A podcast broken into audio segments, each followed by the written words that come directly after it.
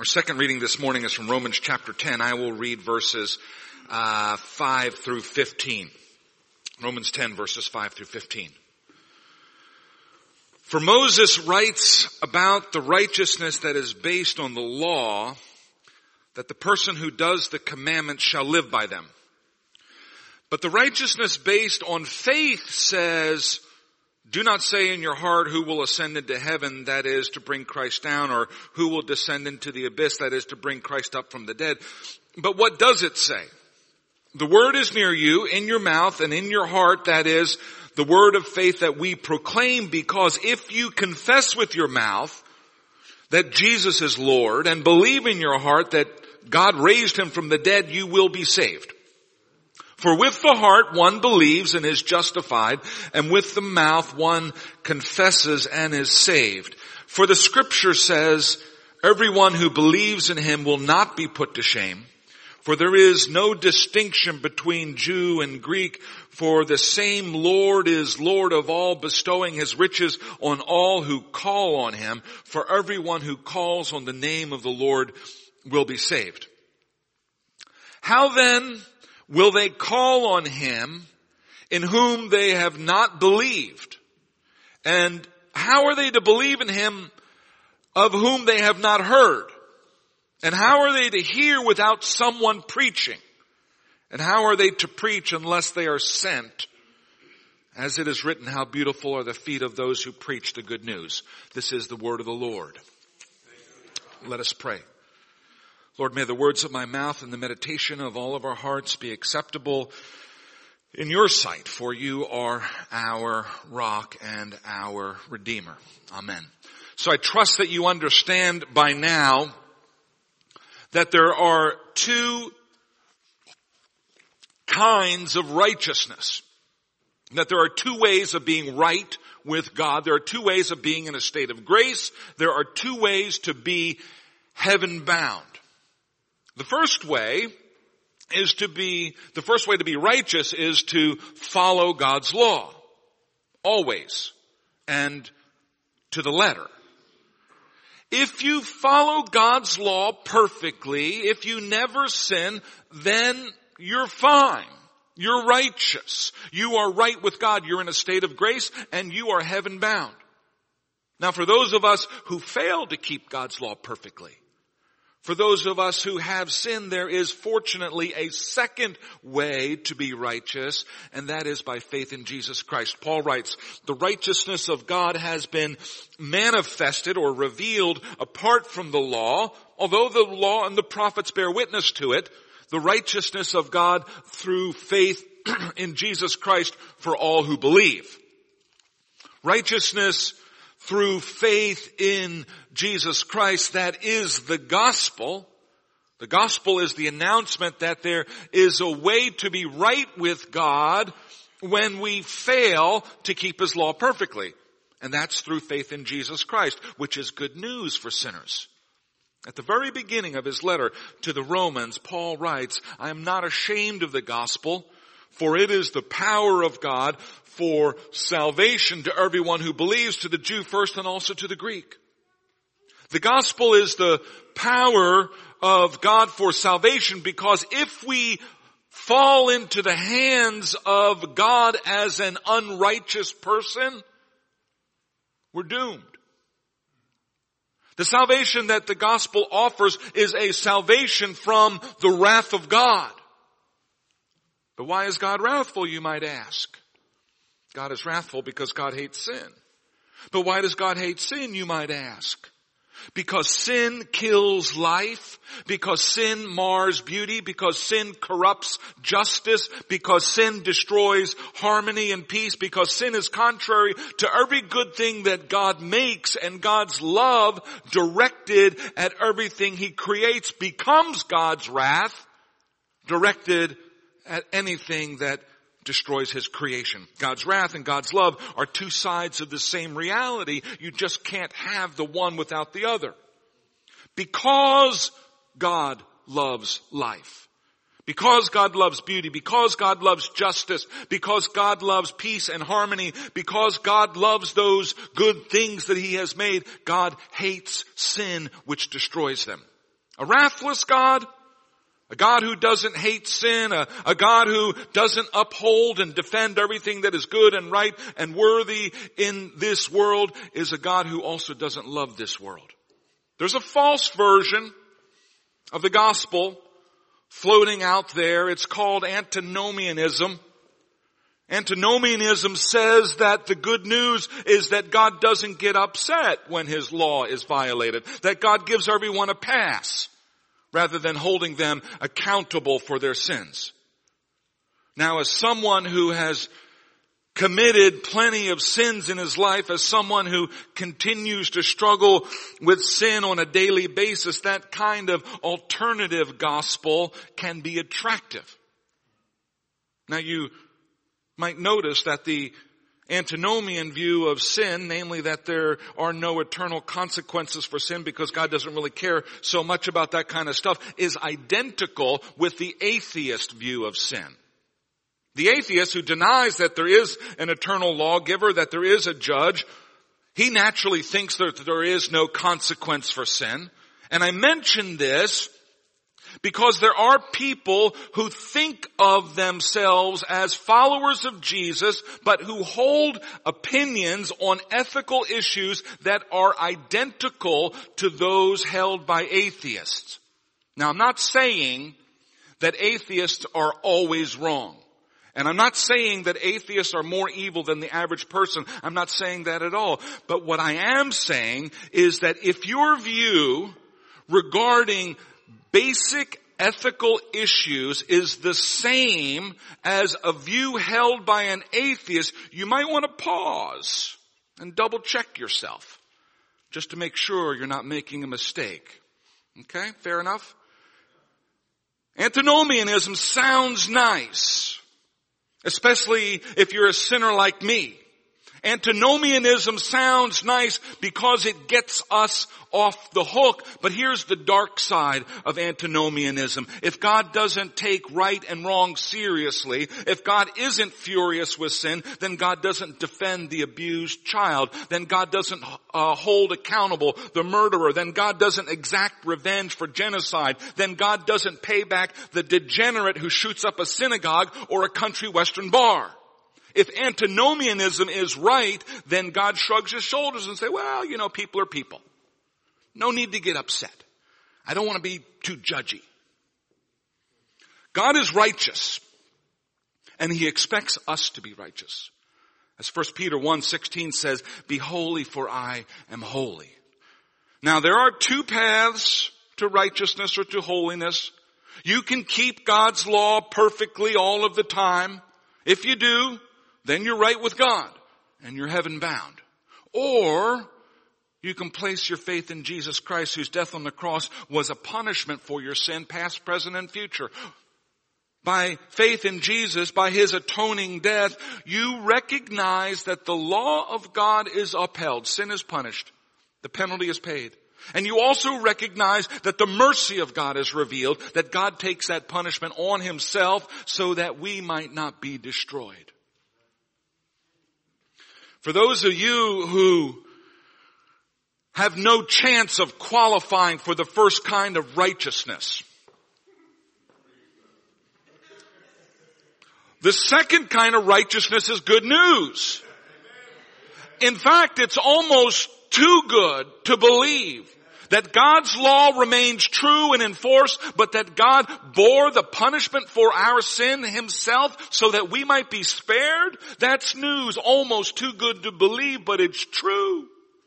And it's news so good that even the feet of the person bringing that news are seen to be beautiful. How beautiful upon the mountains are the feet of him who brings good news, who publishes peace, who brings good news of happiness, who publishes salvation, who says to Zion, your God reigns. It's an interesting image. Beautiful feet. An image used by the prophet to show just how important this good news really is. Now I don't know how you feel about feet or about how your feet look. I don't know what you think about showing your feet to the world. These days we live in a culture of pedicures and nail polish and toe rings. But for the prophet Isaiah and his culture, feet were best kept out of sight. They were dirty, they were inelegant.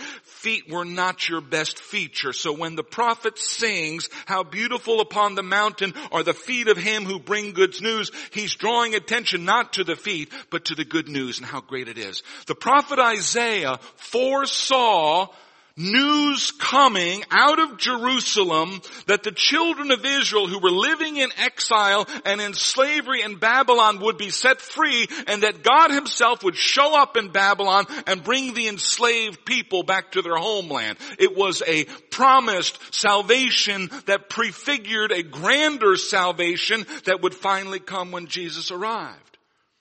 Because the gospel sets us free from our Babylon. Because the gospel allows us to return to our God-given home country. So what I want to talk about in this sermon this morning are two questions. Question number one, what is the good news? If we had to reduce it to a few words, that anyone could understand, what would we say? And question number two, how should this good news be shared? Once we know what the good news is, how do we spread it? So let's take a look at question number one first. What is the good news? Steve Childers was the professor at the very first class I took at Reformed Theological Seminary. It seems like a very long time ago now. But his opening exercise for the class, and mind you, everyone who's in this class is a pastor who has been working full time in his field for at least five years. His opening exercise with this class was to have us write out a description of the gospel. Now you'd think that a room full of ministers would have no trouble explaining the gospel when asked. The apostle Peter writes, always be prepared to give an answer to anyone who asks you to give the reason for the hope that you have, but do this with gentleness and respect. What Peter is telling the whole church to ordinary rank and file Christians, Peter is telling this to all of those regular Christians that they should be able to share their faith at the drop of a hat. And so you'd certainly think that what's true of regular Christians in the pews should also be true of preachers in the pulpit. As it turned out, Childers' opening exercise for a room full of pastors at Reformed Theological Seminary was not so easy as you might imagine. Now maybe we were overthinking the whole thing. But the apostle Paul exclaims in Romans 11:33, "Oh the depth of the riches and wisdom and knowledge of God, how unsearchable are His judgments, how inscrutable His ways. It's true. The gospel is rich and it's deep. And really, if we tell the truth, the gospel is unsearchable and inscrutable. It is a profound mystery. It is God's own truth, but it's too much for the human mind to wrap itself around it completely or to plumb it fully. We need to admit that. We need to be modest and cautious about what we claim to know. We need to say that we don't know everything, but we need to trust what the scriptures do tell us plainly. And here's what the word of God says in Romans 10, 9. If you declare with your mouth that Jesus is Lord and believe in your heart that God raised him from the dead, you will be saved. It's deep, but it's also simple.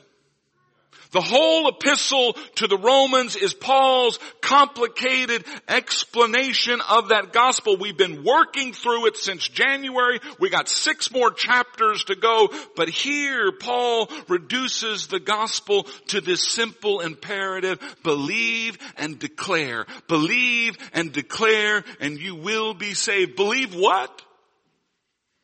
Believe that God raised Jesus from the dead. Now notice carefully what the gospel is not. The gospel is not believe that Jesus loved everyone. The gospel is not believe that Jesus was a good man. The gospel is not believe that the whole world would be a nicer place if people started acting like Jesus. Those are true statements, but they're not the gospel. There's a difference. The gospel is about something supernatural. While those three truths that I just mentioned to you are all ethical statements, there's a difference between the supernatural and the ethical. You can believe ethical things about Jesus, that he was loving, that he was good, that the world would be nicer if we were more like him. Those are all ethical statements and some people try to build a religion based on ethical claims rather than supernatural truths. The gospel is not ethical news. The gospel is supernatural news. Believe in your heart that God raised Jesus from the dead and you'll be saved. That's a supernatural statement. Now last Friday I sent to the session a video of a television interview with a minister in the United Church of Canada. Her name is Gretta Vosper and she's in the news because she has come out as an atheist. She used to believe in God and in other supernatural things, maybe when she was younger, but now she doesn't. And she's come out as an atheist, but she wants to continue to be a pastor in the Church of Jesus Christ. She believes that the Bible is a human construct and that the concepts of Jesus and God should be thought of as metaphors. She grew up in the church. She loves the church. She loves being in a minister. She loves the people in her church. She believes that the church is about fostering community, that it's about loving our neighbors, that it's about making the world a better place and ourselves better people. She believes that the church can be a potent ethical force for change in the world. And she believes all of that without any of that supernatural mumbo jumbo. And she's missed the gospel. Because the gospel is not ethical news. It is supernatural news. Ethics is about law. Ethics is about behavior. Ethics is about how we should live our lives and conduct ourselves. The Pharisees excelled at ethics. And yes, biblical religion contains an ethic. Biblical religion tells us how to live. Biblical religion contains a law. But if that's all you have, just instructions about how to live and how to create community and how to make the world a better place, if that's all you have, then you have a godless religion and you have a gospelless religion. Because the gospel is not about the law. Because the gospel is about a righteousness that is beyond the law. And we have not held on to that gospel if we do not believe that God raised Jesus from the dead. If we do not believe supernatural things in our heart. We should love our neighbors.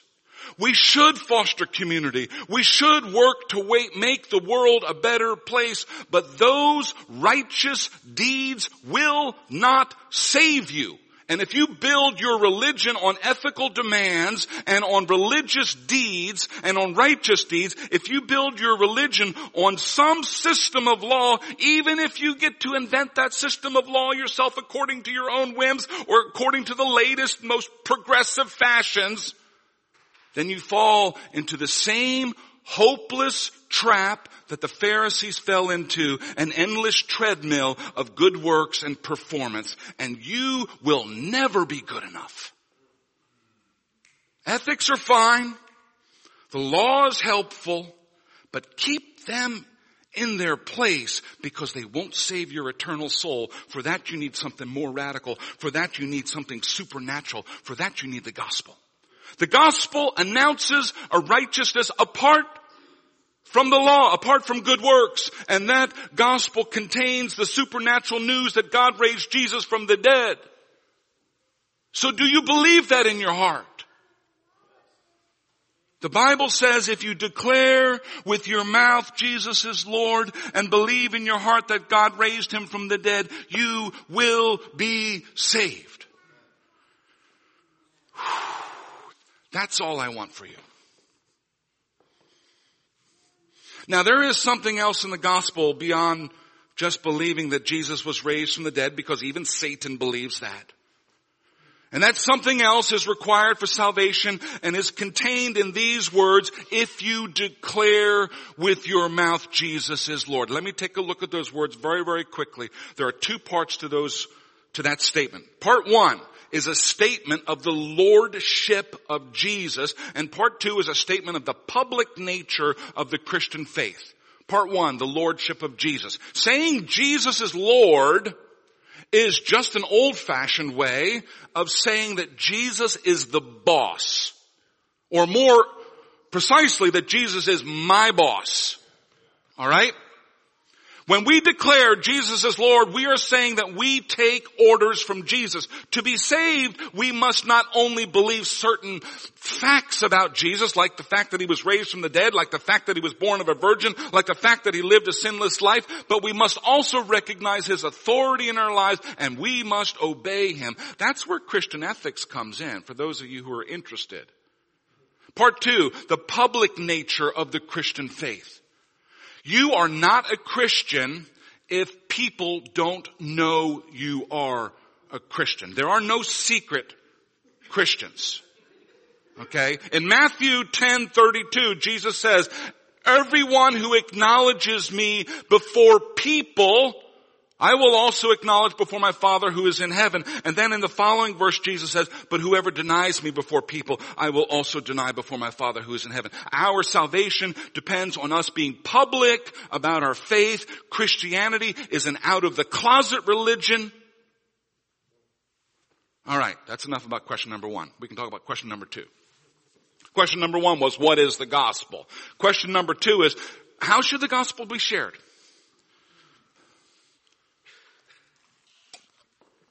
Much of the answer to this question, which is a question about the methods of evangelism, are actually embedded in everything that we've already talked about in that first part of the sermon, but let me just lift up two points. Truth number one. Because the gospel is supernatural and not merely ethical, we need to be honest about that fact right up front. If we're squeamish about the supernatural truths of our faith, we will be tempted to focus on the more rational or naturalistic aspects of our faith, like our ethics, like our good deeds, like our kindness and our generosity, like our pretty music and our buildings. And when that happens, the good news is no longer about God and it's about us. It's a focus on how good we are and our good deeds. We sometimes think that we're attracting people to Christ when we're just trying to attract them to ourselves. Our focus must be on Christ and Christ crucified. So my first bit of advice about sharing the good news is to understand what it is. It's supernatural. It's a little weird. We can say that. We don't need to be shy about that. Secondly, the church needs to continue to be committed to preaching. Paul says, how then will they call on him whom in whom they have not believed and how are they to believe in him whom they have not heard and how are they to hear without someone preaching and how are they to preach unless they're sent? The church must remain committed to the ministry of preaching. And now by preaching, I mean the exegetical proclamation of the Word of God. And I don't mean a TED talk entitled, the one easy thing you can do to save the world while you sip a latte. Yes. Preaching is the prophetic proclamation of the Word of God, the supernatural Word of God, and the entire life of a church must revolve around that one peculiar act because if we don't do that, no one will. There are lots of things that the churches do and do them well and thanks be to God for what they do that the secular world also does, but preaching alone belongs to us and it is the reason we exist. And that means that our work here must be centered on the preaching of the Word of God. It also means that my work as your pastor must be centered on the preaching of the Word of God. And that can be tricky. Because as the solo pastor of a 200 member church, I have a lot of different responsibilities. I wear a lot of different hats. I spent time this week working on the 2019 budget. That's me as a financial Manager, I spent time this week preparing staff reviews. That's me as a personnel manager. I spent this time this week reading and reviewing material that had been written by staff members and by elders. That's me as an editor. I spent time this week dealing with leaks in the roof and leaks in the boiler system. That's me as a building manager. I spent time this week attending chapel and the Thanksgiving service at Valley Christian School. That's me as a partner in our largest ministry. I spent time this week sending notes of encouragement to people. That's me as a shepherd. I spent time this week mediating a conflict between two of our members. That's me as a peacemaker. I spent time this week running a staff meeting and conferring with individual staff members. That's me as a supervisor. I spent time this week visiting one of our widows who lives in a memory care facility. That's me as a Christian friend. I spent time this week having lunch with a fellow who visited this church last week. That's me as an evangelist. I spent time this week going to a Bible study and to a luncheon with a member of this church. That's me as a friend and a pastor. I spent time this week in a small group Bible study. That's me as a part of the body of Christ. I spent time this week interviewing potential officer candidates. That's me as a vision caster. I spent time this week with a church member burdened with family and marriage issues. That's me as a pastoral counselor. I spent time this week preparing materials for Tuesday's session meeting. That's me as an administrator. I spent time this week talking with a woman in crisis looking for financial help. That's me as a deacon. I spent time this week with a woman crying her eyes out in my office because she just can't cut a break. That's me as a companion in suffering. I spent time this week sitting in the living room of a woman who's not sure she wants to go on living. That's me as a comforter and a counselor. I spent time this week being trained. That was yesterday, right here, on the computer programs which run the service in this place. That's me as a technician. Now there was nothing special about this week. I do the same thing every week. Week in and week out. I wear a number of hats, but in the midst of all of that stuff, and it's important stuff, both I and the church need to remember that my primary calling, that the church's primary calling is to proclaim the Word of God. Because if we're not doing that, no one will. Preaching takes time. Good preaching takes a lot of time. And I need to be jealous of that time to make sure that I'm focused on what is most central to my calling as your pastor. And the session needs to be jealous of my time to make sure that I'm most focused on what is central to the life of the church. When the apostles became burdened with the non-preaching responsibilities, they ordained helpers, deacons they were called in those days, to take up those tasks, important tasks so they could remain focused on prayer and on preaching. The apostles were of course imitating Moses who in the desert appointed 70 to take over the administrative tasks so that he could do what was essential to his ministry, to pray and to proclaim the word of God. If you've ever preached, raise your hand if you preach in this church. We need more of you, by the way. So you, you know, you understand that in a Presbyterian church, every elder is authorized to preach. I like hearing from other people preaching in this church. If you ever preach, you know that the 30 minutes that you stand in front of the people is the tip of a very large iceberg. For me at this point in my ministry, it takes me between, I don't know, 10 and 20 hours a week to prepare my sermon. And even more than the time, it takes my heart and it takes my energy in a way that can't be compared with administrative tasks, with the ordinary busy work of running things. It's work that taps me out. And it should. Because I'm going to the Word of God and I'm listening to what it is that God is trying to say to us here at this time and this place. And then I try to write that out in a way that we can all understand. It's serious work.